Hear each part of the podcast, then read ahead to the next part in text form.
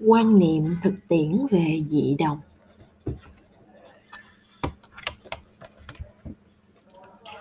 lục tượng sơn là nhà triết học tâm linh trung quốc đời tống, có nói, đông hải hữu thánh nhân xuất, thử tâm đồng thử lý đồng tây hải hữu thánh nhân xuất, thử tâm đồng thử lý đồng nghĩa là ở phía đông có thánh nhân ra đời, thì tâm ấy, đồng lý ấy đồng. Ở phía tây có thánh nhân ra đời, tâm ấy cũng đồng, lý ấy cũng đồng. Như thế nào là đồng? Thế nào là dị? Đồng hay dị phải có phương pháp khoa học để phân biệt so sánh. Bằng không thì có thể cái gì cũng đồng được mà cái gì cũng dị được bởi vì dị đồng chỉ là vấn đề tương đối. Phải biết tương đồng với cái gì nhất định. Ví dụ, ngày nay ở điện học có lý thuyết về luồng điện do hai loại điện tử hợp thành là điện tử âm và điện tử dương.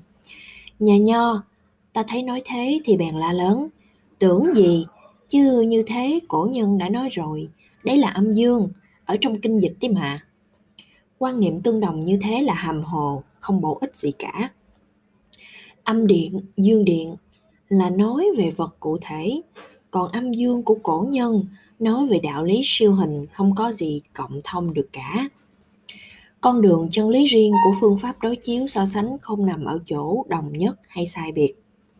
Ở trường hợp đồng nhất, nó quy nạp những định luật tương tự qua cái đa nguyên phức tạp của sự kiện. Ở trường hợp sai biệt nó phân định, nó phân định rõ cá tính đặc biệt của những dự kiện thuộc về kinh nghiệm. Nó sẽ đi đến một khoa học hay là một sử học.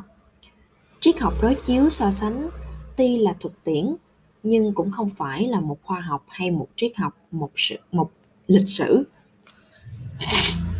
Triết học đối chiếu so sánh tuy là thực tiễn, nhưng cũng không phải một khoa học hay một lịch sử. Nguyên tắc của nó là tương đồng suy luận theo cái mẫu mực mà toán học gọi là tỷ lệ, nghĩa là sự đồng đẳng của hai tỷ số, a đối với b cũng như y đối với z. Một sự đồng đẳng như thế có thể đi đôi với dị biệt rất lớn tùy ý nghĩa của a và y.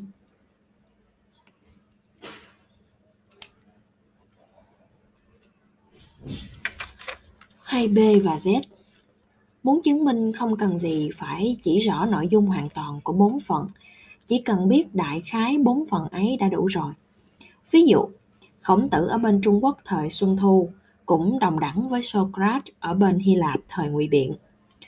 Một đàn mở đường cho khoa triết học thoát khỏi vòng ngụy biện hoàn, hoành hành. Một đàn áp dụng một phương pháp mới sửa soạn cho những giáo lý mới. Ngoài vai trò đồng đẳng ấy ra thì còn tất cả những điều khác từ khổng tử cho đến socrates cũng như từ hoàn cảnh thời đại trung quốc xuân thu sang hy lạp.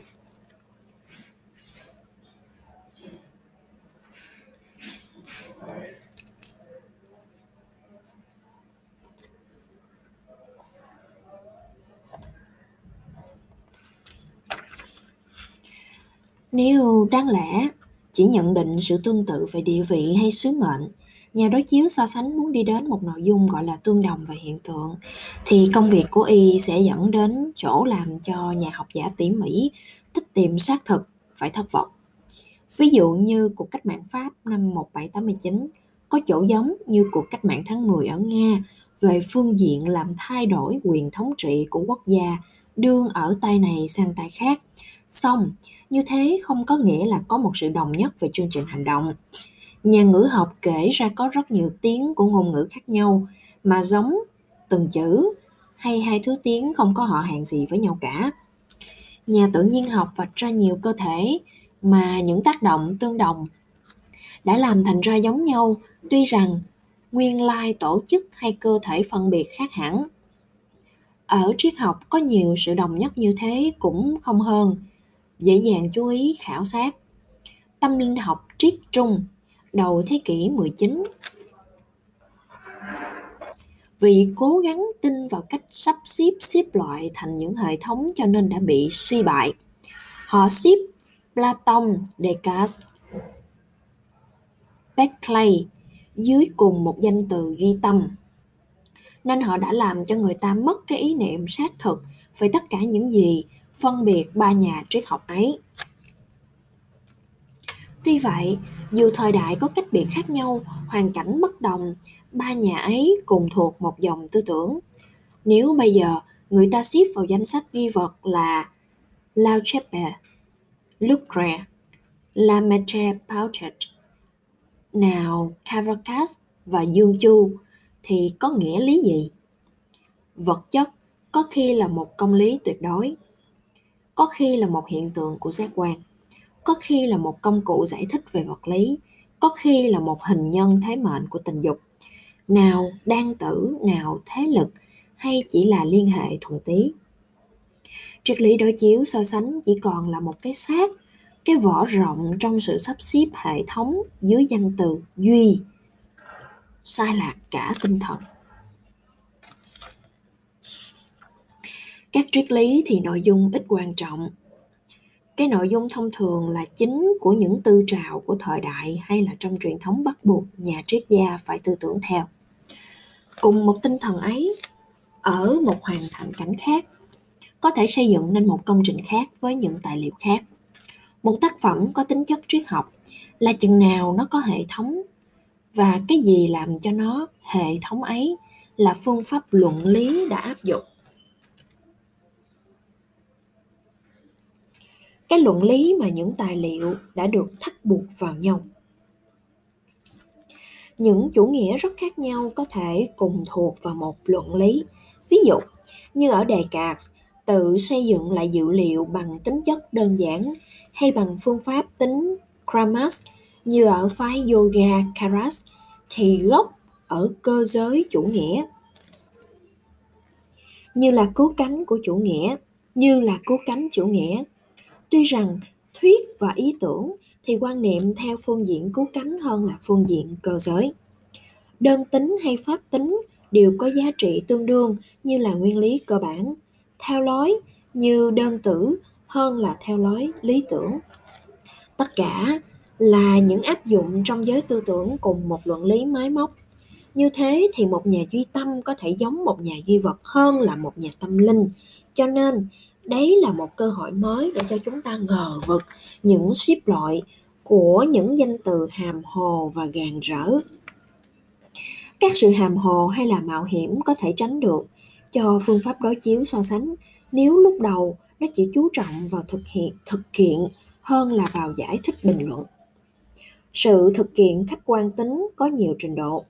Song, vai trò của một cá nhân có nhiều khách quan tính hơn là bình phẩm một chủ nghĩa chỉ cần làm sao nhận xét, nhìn nhận cá nhân ấy, tùy theo với thời đại của nó. Vua alexandra đã phá luân. Về phương diện người thì không có tỏ gì đồng điệu ngoài tài chính trị và binh bị. Tuy tài này cũng rất khác nhau ở mỗi người. Cái gì cho phép ta so sánh, đối chiếu, ấy là sự tạo tác của hai người về hai đế quốc. Ma ma mà chơi cùng chống tàn. Nhưng những cá nhân đã tạo tác vậy vua Asoka và Kaniska đáng được gọi là vua Constantine và Clovis của Phật giáo. Không phải về phương diện cá nhân mà là về phương diện thái độ đối với một tôn giáo đang bành trướng. Những nhận xét như thế có thể tránh được sự cổ vũ, võ đón bởi vì một sự tương tự về tỷ lệ không có ý nghĩa đồng nhất những phần tử khác nhau. Sự suy luận không cứng nhắc như sự đồng nhất hợp lý. Nó có giới hạn trong sự áp dụng vào tài liệu nhân loại.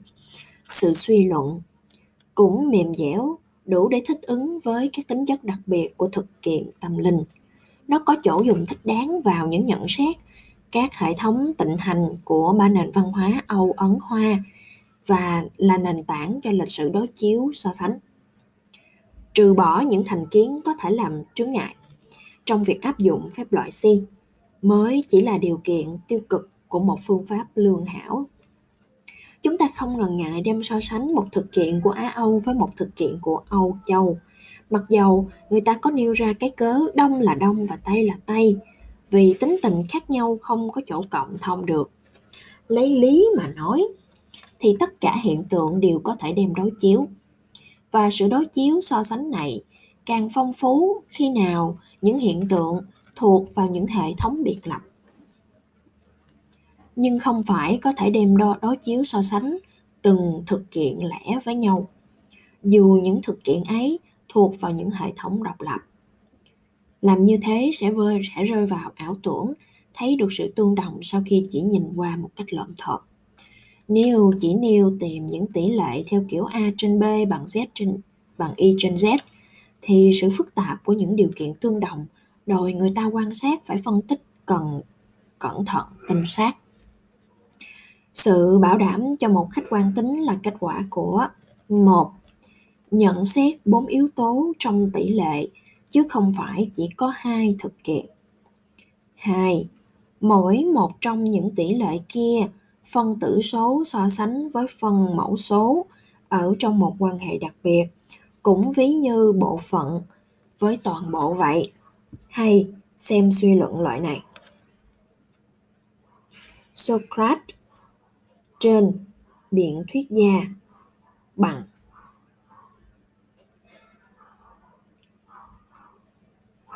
Confucius trên biện thuyết gia S trên S bằng C trên C. Như thế nghĩa là thực kiện coi như chính đáng có thể so sánh với nhau được, là nếu chúng thuộc về những hoàn cảnh có thể so sánh được. ai cũng biết rằng hoàn cảnh là thực kiện và phân biệt thực kiện với hoàn cảnh chỉ có tính chất tương đối mà thôi.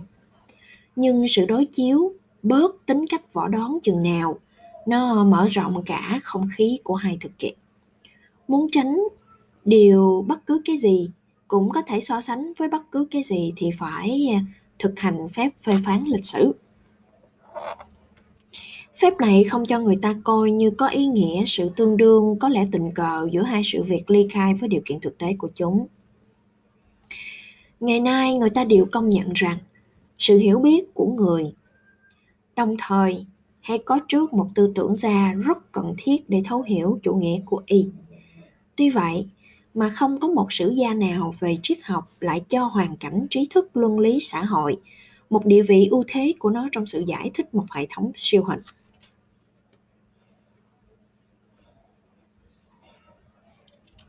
Lịch sử triết học quan niệm như là một chuỗi các ký sự thì không phải là một sự tìm tòi thực tiễn. Ví cũng như một hàng tiếu tượng không làm nên một khoa nhân chủng học.